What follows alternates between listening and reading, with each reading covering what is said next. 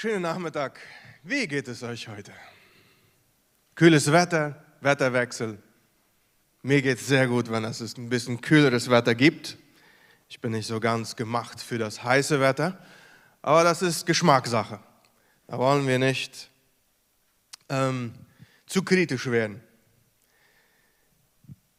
Ich weiß nicht, ob du heute vielleicht dein erstes Mal oder deine erste Mal hier bist oder wenn uns jemand über YouTube oder Facebook sieht, will ich mich einmal ganz kurz vorstellen.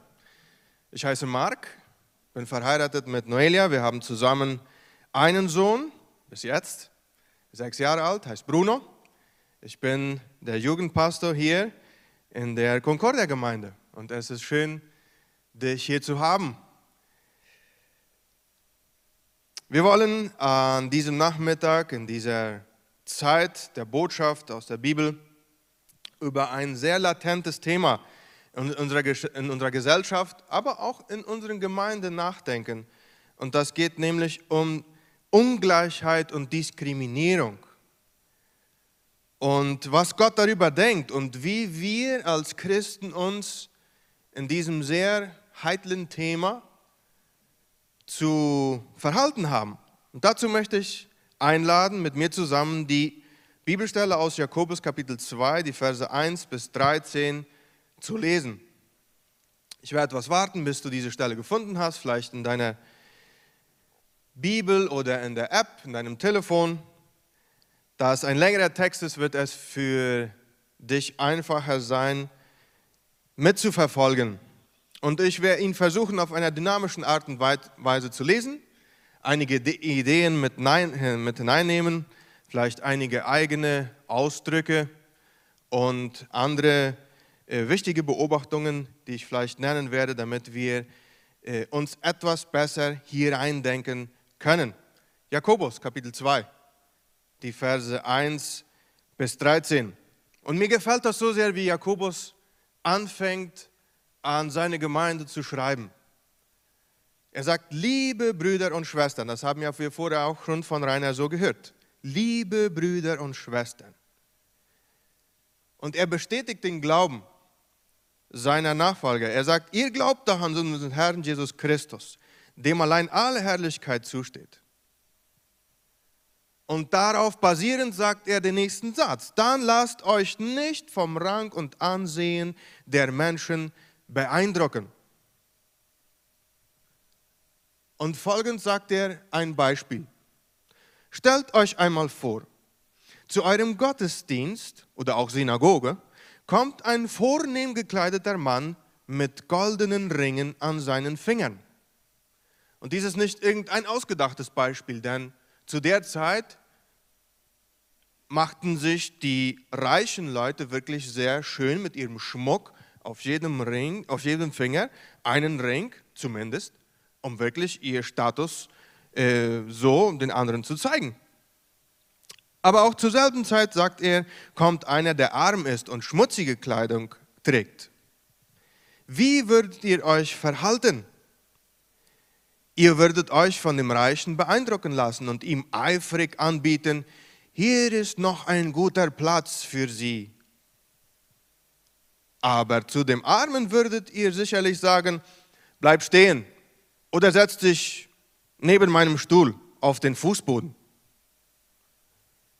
Habt ihr da nicht mit zweierlei Maß gemessen und euch in eurem Urteil von menschlicher Eitelkeit leiten lassen? Dies ist eine rhetorische Frage, auf deren Wirklichkeit die Antwort schon da ist. Aber Jakobus ist weiter sehr herzlich und brüderlich. Denn er sagt noch einmal, hört mir gut zu, liebe Brüder und Schwestern. Hat Gott nicht gerade die erwählt, die in den Augen dieser Welt arm sind? Sie sollen im Glauben reich werden und einen Platz in Gottes Reich haben, dass er allen zugesagt hat, die ihn lieben. Ihr dagegen, die Reichen, sind die euch unterdrücken, unterdrücken und vor die Gerichte schleppen. Wie oft sind gerade sie es, die Jesus Christus verhöhnen und dessen Namen, auf dessen Namen ihr getauft seid? lebt nach dem wichtigsten Gebot in Gottes Reich, schreibt er in Vers 8. Liebe deinen Mitmenschen oder deinen Nächsten wie dich selbst. Wenn ihr das in die Tat umsetzt, denn eins ist, dieses Prinzip und dieses Gebot zu wissen, ein anderes ist, dieses in die Tat umzusetzen. Und das kommt mir hier so vor, Jakobus ist das, sich dessen auch bewusst. Wenn ihr dieses in die Tat umsetzt, handelt ihr richtig. Beurteilt ihr dagegen Menschen nach unterschiedlichen Maßstäben, dann macht ihr euch schuldig und werdet durch das Gesetz entlarvt. Das bedeutet, ihr werdet Übertreter oder Nicht-Einhalter des Gesetzes. Es hilft dann nichts, wenn ihr alle anderen Gebote Gottes genau einhaltet. Wer nämlich auch nur gegen ein einziges seiner Gebote verstößt, der hat gegen alle verstoßen und das ganze Gesetz übertreten. Denn Gott, der gesagt hat, du sollst nicht Ehe brechen,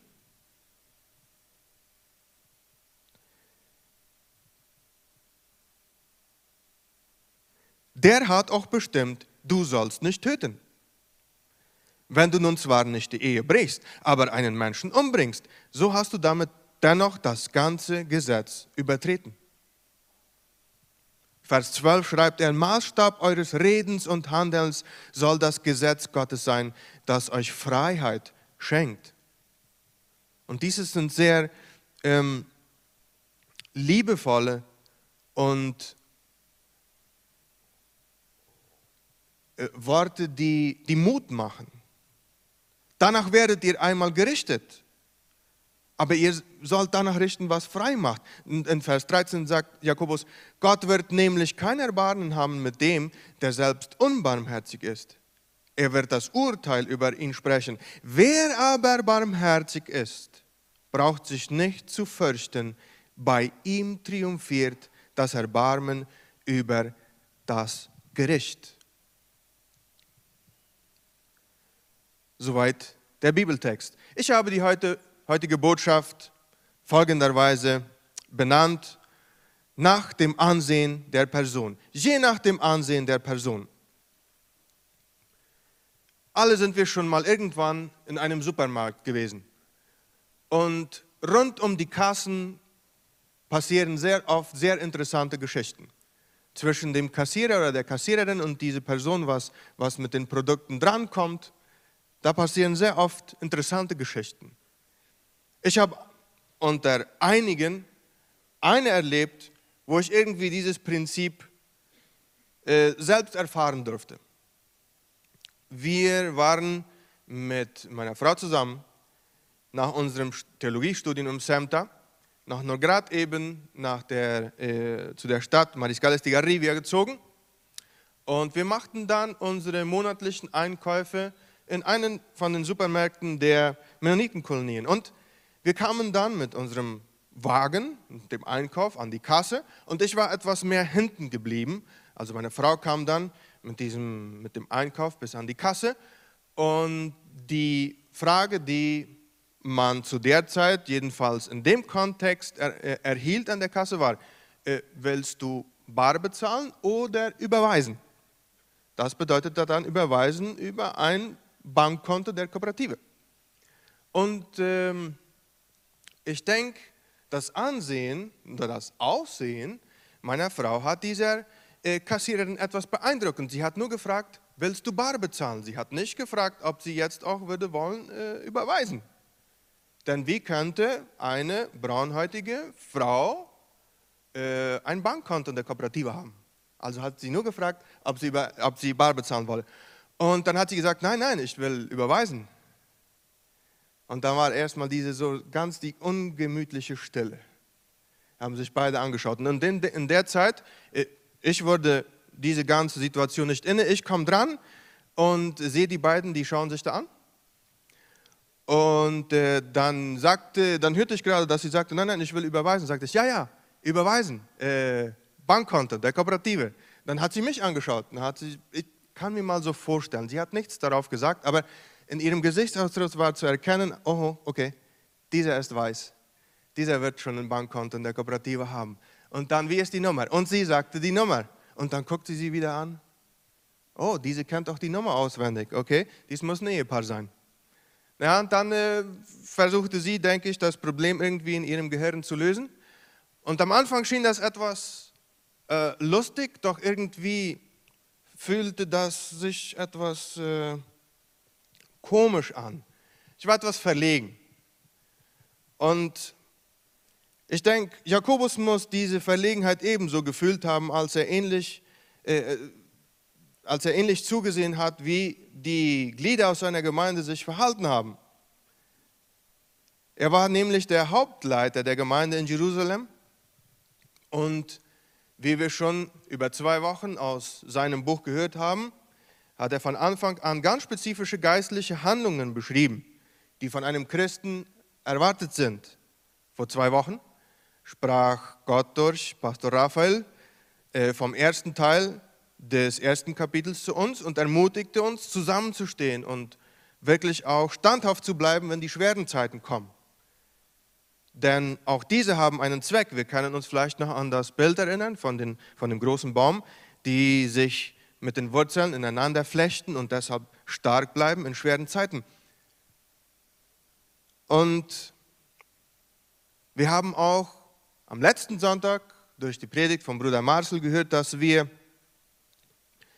nicht nur das Wort hören sollen, sondern auch es anwenden, um nicht einen toten Glauben dazu, darzubringen. Und heute will Gott uns eine nächste Aktion vorstellen.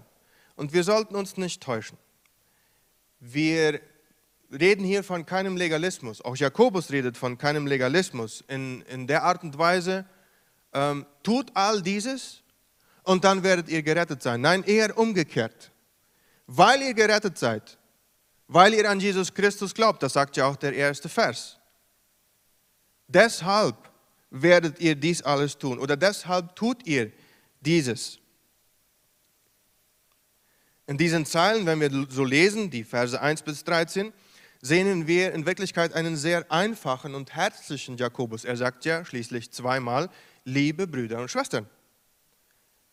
Aber ich sehe ihm etwas oder ich verspüre ihm etwas äh, gestört, weil die Menschen in seiner Gemeinde nicht so lebten, je nach, de, je nach was sie glaubten. Und seine Botschaft ist direkt und klar, wie die der Propheten im Alten Testament. Er ist energisch und verliert sich nicht in Nebensächlichkeiten. Im ganzen Buch Jakobus finden wir exakt 54 sehr direkte Hinweise auf die Gemeinde in Jerusalem und ebenfalls im heutigen Abschnitt sehen wir. Und dieser heutige Abschnitt mit einem Beispiel bringt zwei ausgeprägte Gruppen innerhalb der Gesellschaft und damit auch in der Gemeinde. Das sind die Reichen und die Armen. Wir dürfen aber verstehen, dass Jerusalem zu dieser Zeit unter der Herrschaft des römischen Reiches stand, dass Juden zur Konfliktlösung, zur persönlichen Konfliktlösung nicht vor dem offiziellen Gericht kommen durften. Das hatten die Römer verboten. So nutzten die Juden und unter ihnen auch viele Christen Synagogentreffen. Also diese sehr ähnliche Treffen wie die, die wir hier jetzt in diesem Moment haben, um Probleme zu lösen. Und das war auch nichts Ungewöhnliches, denn wenn wir 5. Mose Kapitel 17, die Verse 8 bis 13 lesen, dann sehen wir, dass Gott dieses auch als eine Möglichkeit festgelegt hat. Und im Neuen Testament sehen wir zum Beispiel äh, Philippus, Stephanus, Barnabas, Paulus und sogar Petrus in Synagogen treffen, äh, wo sie darum diskutieren, ganz spezifisch auch, dass äh, die Heiden mit eingeschlossen sind im Heilsplan. Und zu einer interpersönlichen Konfliktlösung brauchte man Leute, die als Richter dienen. Und dieses waren normalerweise immer die jüdischen Rabbiner. Doch weil die Zahl der Christen sehr angewachsen war und immer weiter wuchs wegen dem Märtyrertod von Stephanus, gab es auch christliche Rabbiner und ihre Gemeinden. Und hier ist Jakobus mit verwickelt und schreibt an sie. und er scheint auch zu verstehen, wie leicht es ist, die Versuchung nachzugehen, die Reichen zu bevorzugen und die Armen herabzusetzen. Und dass niemand von diesem Impuls verschont ist. Ich bin nicht von diesem Impuls verschont. Ganz und gar nicht. Jetzt frage ich mich, warum handle ich so? Warum? Wahrscheinlich aus Angst vor der Macht, die vielleicht diese reiche Person hat, ähm, dass wenn ich sie nicht irgendwie auf eine ganz spezielle Art und Weise behandle, dass ihm irgendwann äh, vielleicht mir irgendwas nachtragen könnte oder mir in der Zukunft Schaden antun könnte, weil sie so viel Macht hat. Oder vielleicht wegen der Beliebtheit und anderen Belohnungen, die ich gewinnen könnte. Oder vielleicht auch wegen Neid, dass ich auch würde wollen so reich sein und nicht arm. Es ist mir zumindest klar, dass dies eine Frage der Beweggründe, der Absichten ist. Böse Beweggründe. Böse Absichten, welche in Vers 4 von Jakobus angeklagt werden. Aber mal ehrlich, welche Diskriminierung unter Menschen kann gute Absicht haben? Jakobus schreibt, und ich paraphrasiere Vers 1, wenn ihr wahre Christen seid, werdet ihr nicht so handeln und keinen Raum, keinen Raum für Bevorzugungen, Bevorzugungen lassen. Das Wort, das hier mit Bevorzugung oder auch beeindrucken lassen übersetzt ist, ist prosopolemsia. Es bedeutet wörtlich auf das Gesicht schauen oder auf das Gesicht achten. Daher ja auch der Titel der Botschaft. Und Jakobus ist hier ganz klar, es ist die Sünde, sich beeindrucken lassen wegen, der, wegen des Ansehens der Person oder eine Bevorzugung eingehen. Es ist Sünde, Menschen nicht für ihren wirklichen Charakter zu respektieren, sondern für ihre äußeren Umstände. Sei es, weil sie einen hohen sozialen Status haben, weil sie reich oder weil sie mächtig sind oder Eigenschaft oder eine Eigenschaft besitzen, die jeder gerne in seinem Leben haben möchte. Und wenn Jakobus hier das Beispiel von den Reichen und dem Armen in einer Versammlung verwendet, tut er dieses ganz bewusst. Denn jenseits des öffentlichen, wirtschaftlichen, sozioökonomischen Unterschiedes zwischen den beiden gibt es tiefere Wahrheiten und zum besseren Verständnis des Beispiels möchte ich sie erwähnen. Da die Hälfte des Textes, den wir vorhin gelesen haben, von ihm selbst komponiert ist. Wie wir beim Lesen diesem selben erkennen, war Jakobus sehr bekannt mit dem Alten Testament und mit dem Neuen Testament. Und im Neuen Testament ganz besonders mit der Bergpredigt, der längsten Predigt Jesu. Und diese Predigt legt großen Wert auf den Nutzen der Armut. Zum Beispiel in Lukas Kapitel 4, Vers 18 beginnt Jesus seinen Dienst, indem er sagt, dass er gekommen ist, um den Armen eine gute Botschaft zu predigen. Weiterhin während des Wirkens, während seines Wirkens, als ihm die Türen der Synagogen geschlossen wurden und er hinausging auf Landstraßen, Hügel und Küsten, richtete er seine Botschaft an die Menge gewöhnlicher Männer und Frauen. Schaut euch doch selbst an, liebe Brüder und Schwestern, schreibt Paulus in 1. Korinther 1, Vers 26. Sind unter euch, die Gott berufen hat, wirklich viele, die man als gebildet und einflussreich bezeichnen könnte oder die aus einer vornehmen Familie stammen? Dies ist wiederum eine rhetorische Frage, die in Wirklichkeit schon eine Antwort hat. Und sie lautet, Nein, es sind nicht viele. Aber verstehen wir nicht falsch. Es ist nicht so, dass Jesus oder auch die Gemeinde, die Großen und die Reichen und die Weisen und die Mächtigen nicht lieben und haben wollen. Vor einer solchen Interpretation müssen wir uns hüten. Diese Dinge haben jedoch den Menschen sehr viele Mal in seiner Geschichte von Gott weggeführt. Es ist aber nicht der Reichtum, was Jakobus hier verurteilt, sondern das Verhalten der rücksichtslosen Reichen wegen ihres Reichtums. Deshalb sagt auch Jesus zu seinen Jüngern, nachdem der reiche Jüngling sie verlassen hatte, ich versichere euch, dass es für einen reichen Mann schwierig ist, in das Himmelreich einzutreten. Er geht ein Kamel durch ein Nadelöhr, als dass ein Reicher in das Reich Gottes kommt. Er sagt, es ist schwierig. Es ist nicht ausgeschlossen, aber es ist schwierig. Und daraus wird klar, dass das Evangelium den Armen so viel geboten und von den Reichen auch so viel verlangt hat. Aber dass es ehrlich gesagt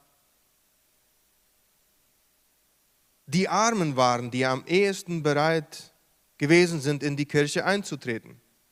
Es waren auch die einfachen Leute, die bereitwillig auf Jesus hörten. Und naja, der reiche junge Mann, wie vorhin gesagt, zog sich traurig zurück, weil er viele Besitztümer hatte und sie nicht um Jesu willen aufgeben wollte, obwohl er alle anderen Gebote erfüllt hatte. Aber ich sage wiederum, Jakobus verschließt den Reichen keineswegs die Tür. Er sagt nur, dass das Evangelium von Christus für die Armen ganz besonders attraktiv ist, weil diejenigen willkommen sind, die niemanden hatten um sie zu empfangen. Und weil diejenigen, die die Welt für wertlos hält, sich geschätzt fühlen bei Jesus. Frage an uns in diesem, an diesem Punkt ist, und das ist zum persönlichen Nachdenken, wie behandeln wir die Armen? Sorgen wir dafür, dass sie sich bei uns zu Hause fühlen? Schätzen wir sie so, wie Gott sie schätzt? Auf diesem Grund verdeut verdeutlicht Jakobus die Bedeutung der Armen, da es für sie etwas leichter ist, im Glauben reich zu werden und Gott zu lieben, weil sie das Gefühl haben, dass all ihre Bedürfnisse erfüllt sind.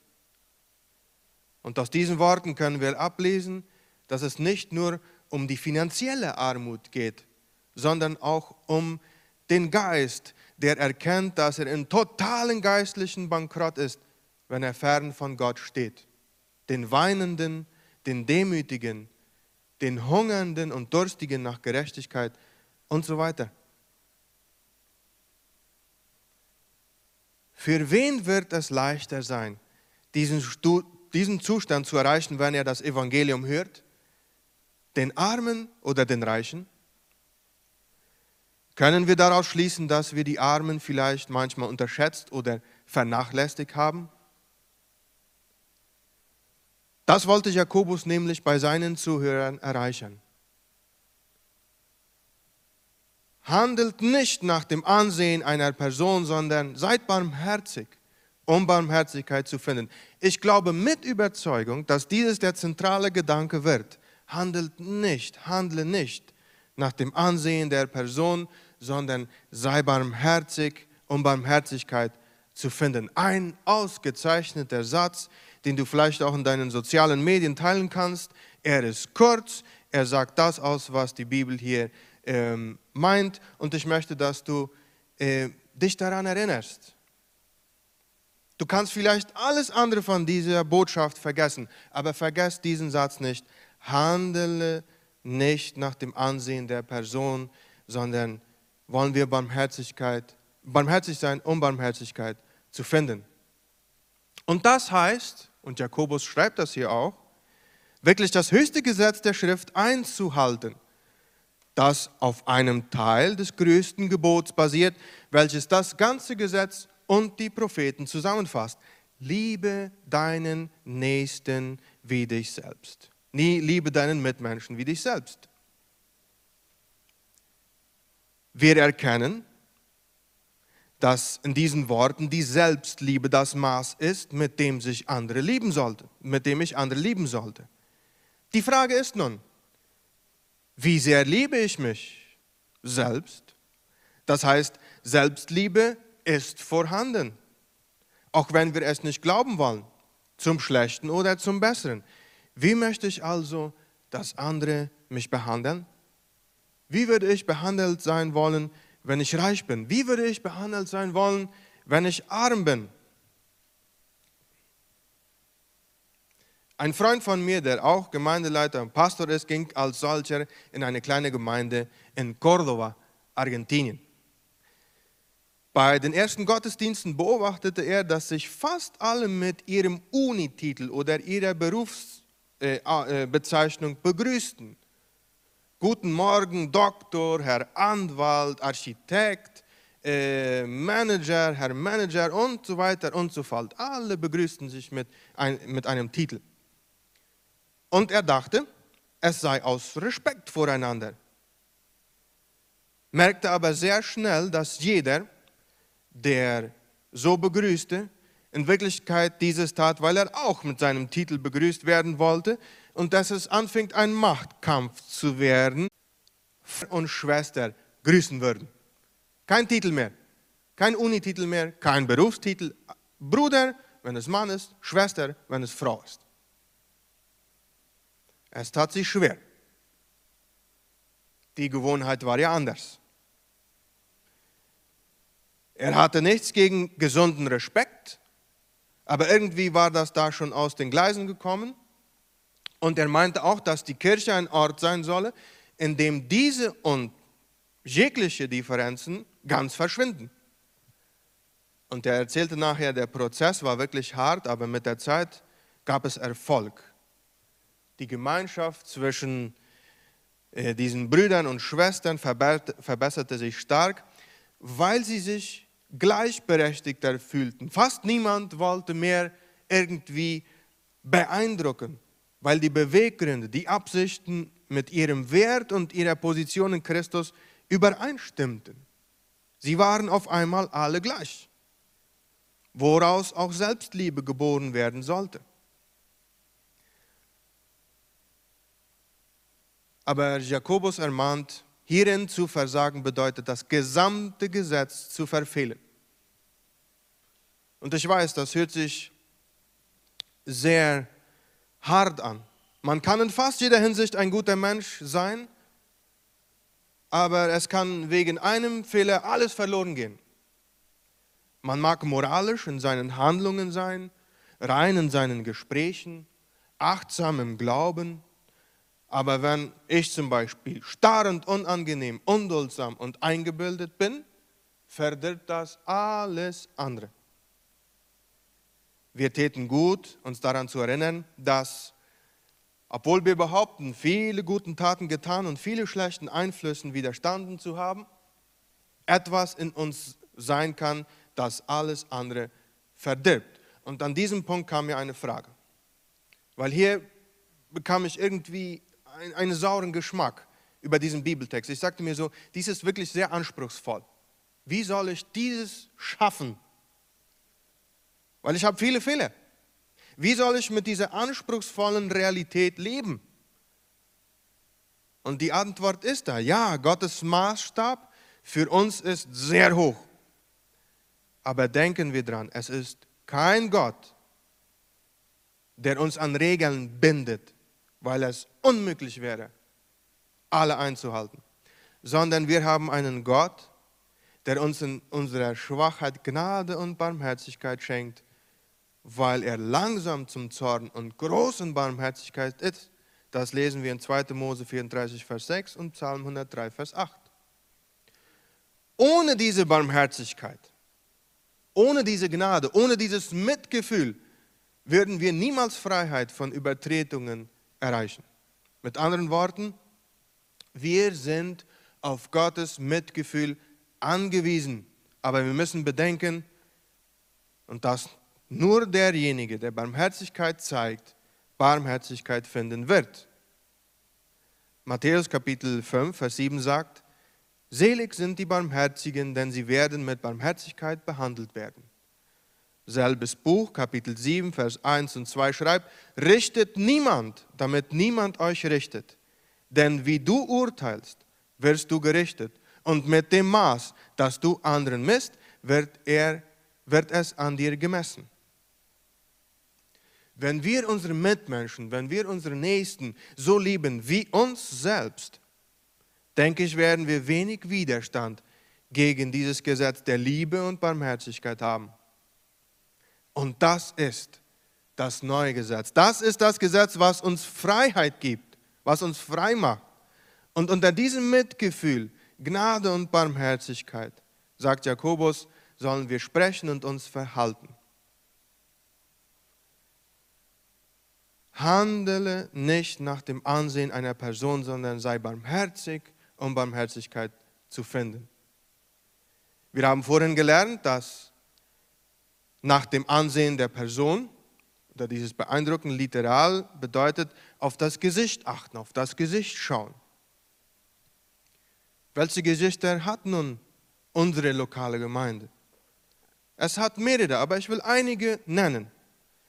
Das sozioökonomische oder das, das wirtschaftliche Gesicht. Vielleicht haben wir jedenfalls nicht, das ich kenne, und ich kenne nicht alles, muss ich zustehen, aber vielleicht haben wir nicht wirklich Menschen in extremer Armut unter uns. Aber wir haben solche, die, die mehr haben und wir haben auch solche, die weniger haben.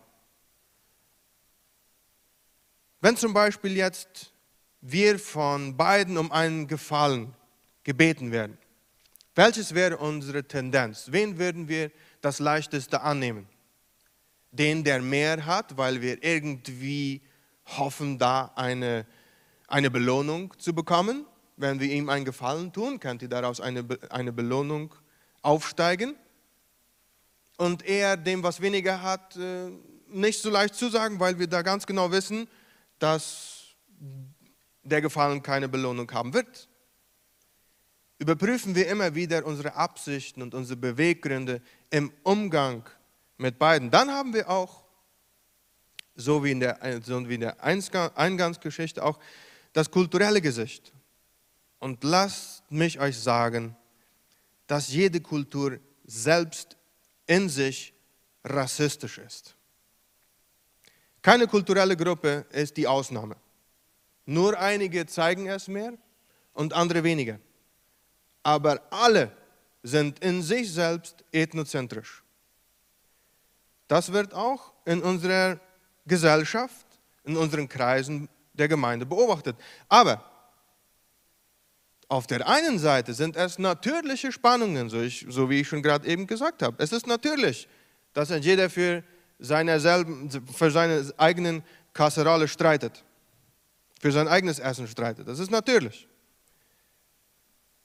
Aber ich sehe auch, dass in diesem Sinne, besonders in unserer lokalen Gemeinde, ganz beeindruckende Fortschritte gemacht werden. Und auf der anderen Seite ist es Teil unserer Gemeindeidentität. Wir sind verschiedene Kulturen zusammen und es gibt Raum zum Wachsen. Ein kleiner Schritt für den Menschen und ein großer für die Menschheit ist zum Beispiel die Sprache ändern, wenn wir wissen, dass es jemanden in unserem Gesprächsumfeld gibt, der uns nicht versteht. Denn wenn wir dazu nicht fähig sind, werden wir kompliziertere Dinge nicht tun können. Es gibt dann auch das Gesicht der Macht des Einflusses. Wir haben Leute in unserer Gemeinde, in unserer Gesellschaft mit sehr viel Einfluss mit sehr viel Macht und andere mit weniger. Ich war einmal auf einer Veranstaltung und wenn eine Veranstaltung vorbei ist, dann bleibt man nachdem immer wieder etwas zurück, um ja, Bekannte zu begrüßen, Kontakte zu knüpfen. Und dann kommt eine Person an mich ran und fängt an, sich mit, mich, sich mit mir zu unterhalten. Und Einige Sekunden nachdem sie angefangen hat, mit mir zu reden, geht eine andere Person an uns vorbei, äh, ja, mit einem höheren Unititel als ich und vielleicht auch mit einem höheren Amtsposten als, das, den, als dem, den ich habe. Und sofort, als diese Person an uns vorbeigeht, wurde ich von meinem Kollegen verlassen und dann hörte ich schon, auch schon, äh, Hallo, X Person und dann redete dieser mit der anderen Person weiter. Und dann habe ich mich gefragt, ist dies jetzt wirklich passiert? Dann stehe ich da alleine wie ein nassgeregneter Wetterhahn und weiß nicht ganz genau, was ich jetzt machen soll, weil ich würde gerade eben verlassen. Es fühlte sich sehr unwohl an. Seien wir nicht Opportunisten. Haben wir den Wunsch, anderen gegenüber gleichberechtigter aufzutreten und uns mehr in unserer Barmherzigkeit zu üben? Dann will ich uns drei Tipps geben an diesem Nachmittag.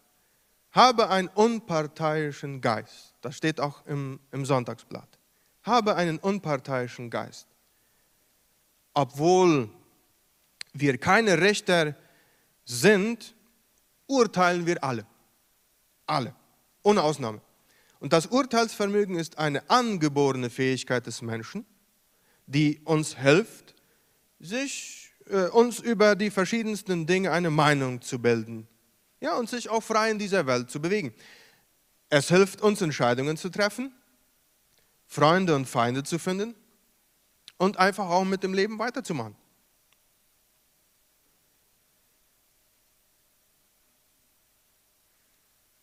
Wichtig ist, mit einem unparteiischen, uneigennützigen, bedingungslosen, nicht opportunistischen, nicht umständlichen Geist zu urteilen, ohne versteckte oder selbstsüchtige Absichten.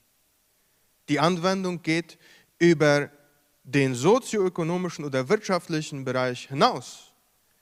Es ist auch für den beruflichen Bereich, Rasse und Kultur, weibliches und männliches Geschlecht, verschiedene Altersgruppen.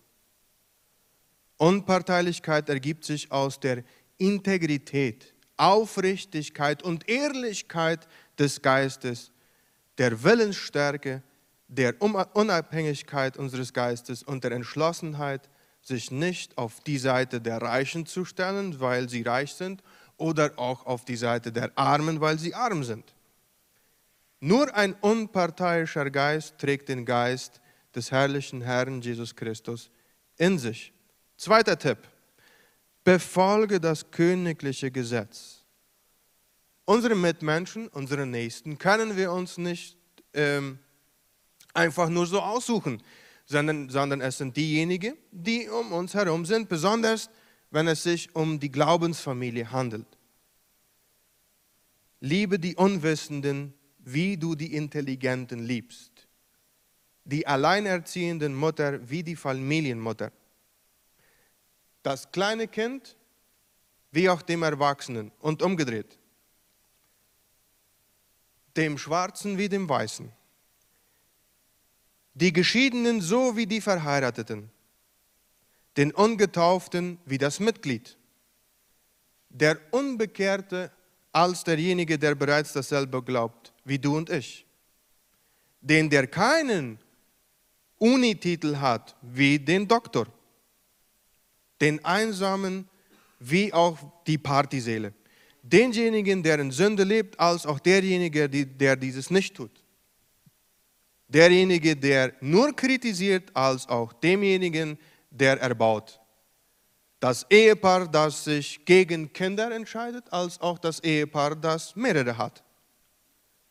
Den scheinbar Unbedeutenden ebenso wie dem, der viel Einfluss hat.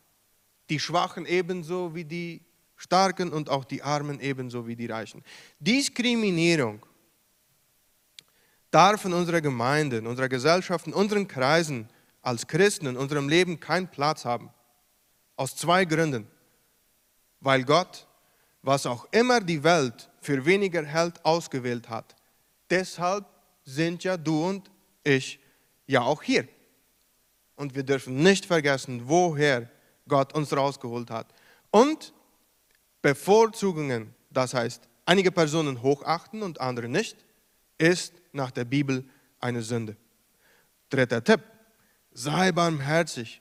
Die einzige Hoffnung, die uns bleibt, ist Barmherzigkeit. Die einzige Hoffnung auf ein Leben mit Respekt gegenüber aller Personen besteht darin, in Barmherzigkeit aufrechterhalten und geformt zu werden. Das können wir nur mit Gott und von ihm lernen, der der Vater der Barmherzigkeit und der Gott allen Trostes ist, laut 2. Korinther Kapitel 1, Vers 3. Johannes Chrysostomus, Erzbischof von Konstantinopel im vierten Jahrhundert sagte, Barmherzigkeit ist die höchste Kunst und der Schild derer, die sie praktizieren. Sie ist die Freundin Gottes, die immer bei ihm ist und alles segnet, was er will. Wir dürfen sie nicht, wir dürfen sie nicht verachten. In ihrer Reinheit gibt sie denen mehr Freiheit, die gleich auf sie reagieren. Sie muss denen zugezeigt, sie muss denen gezeigt werden, die mit uns gestritten haben, um die gegen uns gesündigt haben. So groß ist seine Macht.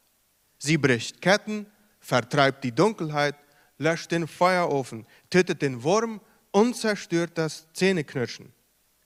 Dadurch öffnen sich die Tore des Himmels leichter. Kurz gesagt, Barmherzigkeit ist eine Königin, die Menschen wie Gott macht. Ende des Zitates. Ich lade uns ein, an diesem Nachmittag gemeinsam Gottes Barmherzigkeit zu suchen. Denn das ist der erste Schritt.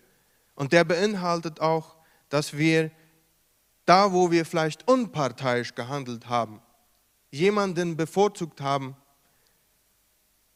es vor Gott bringen, es erkennen, bereuen, bekennen und Gott um Vergebung bitten. Der zweite Schritt besteht darin, Gott zu bitten, uns auch zu helfen, denen zu vergeben, die uns ungleich, unparteiisch behandelt haben. Lass Gott sie richten, es ist nicht unsere Aufgabe. Heute ruft uns der Herr zur Barmherzigkeit und zur Freiheit. Und der dritte Schritt besteht darin, uns dazu verpflichten, eine unparteiische Haltung gegenüber anderen zu entwickeln, sie so zu behandeln, wie wir behandelt werden möchten, barmherzig zu sein, weil wir auch wollen, dass andere uns mit Barmherzigkeit begegnen. Und bevor wir zu diesem Gebet rübergehen, will ich noch einen zweiten Aufruf machen und danach will ich anhand der Ebenen, eben genannten Schritte für uns alle zusammen beten. Wenn du noch ohne Gott lebst, aber diese Botschaft gehört hast und die Liebe und Barmherzigkeit Jesu in deinem Leben haben möchtest, kannst du sie haben. Ich möchte dich bei einem Gebet der Versöhnung mit Gott helfen. Habe Vertrauen in deinem Herz. Mehr als Worte ist es dein Herz. Und ich will einladen, dass du mit mir zusammen das nächste Gebet sprichst. Beten wir. Herr Jesus, danke dass du mich so sehr liebst. Heute möchte ich, dass du mein Herr und Retter bist. Ich bereue meine Sünden und erhalte deine volle Vergebung. Komm, lebe in meinem Herzen und gewähre mir die Kraft eines neuen Lebens. Von nun an glaube ich, dass ich ein Kind Gottes bin. Geliebt, vergeben, gesegnet und dass ich ewiges Leben habe. Vater, wir sagen dir Dank für diesen Bibeltext, wir sagen dir Dank für deine Ermahnung, aber auch für deine Ermutigung. Du kommst uns mit offenen Armen entgegen, zeigst uns, wie wir uns zu verhalten haben und bietest uns Barmherzigkeit an. Wir sind auf sie angewiesen. Wir wollen die Momente, in denen wir unparteiisch oder diskriminierend gewirkt haben, anderen Personen gegenüber, vor dir bringen und dir sagen, es tut uns leid. Wir bereuen sie und wir brauchen deine Vergebung. Aber wir wollen auch, dass du uns hilfst, diejenigen zu vergeben, die uns falsch behandelt haben, wenn wir uns heruntergesetzt gefühlt haben oder vergessen oder beiseite gestellt. Hilf uns nicht zu richten, denn das ist deine Aufgabe. Und hilf uns auch, deine Freiheit und deine Barmherzigkeit für uns in Anspruch zu nehmen. Und wir wollen uns heute als Gemeinde in unserem Herzen, in unserem Verhalten verpflichten, wirklich eine unparteiische Haltung gegenüber anderen zu entwickeln und sie so zu behandeln, wie wir behandelt werden wollen. Und barmherzig zu sein, denn wir haben heute gehört, dass nur die, die Barmherzigkeit zeigen, im Gericht Barmherzigkeit erlangen werden. Hilf uns dabei, denn wir brauchen deine Hilfe.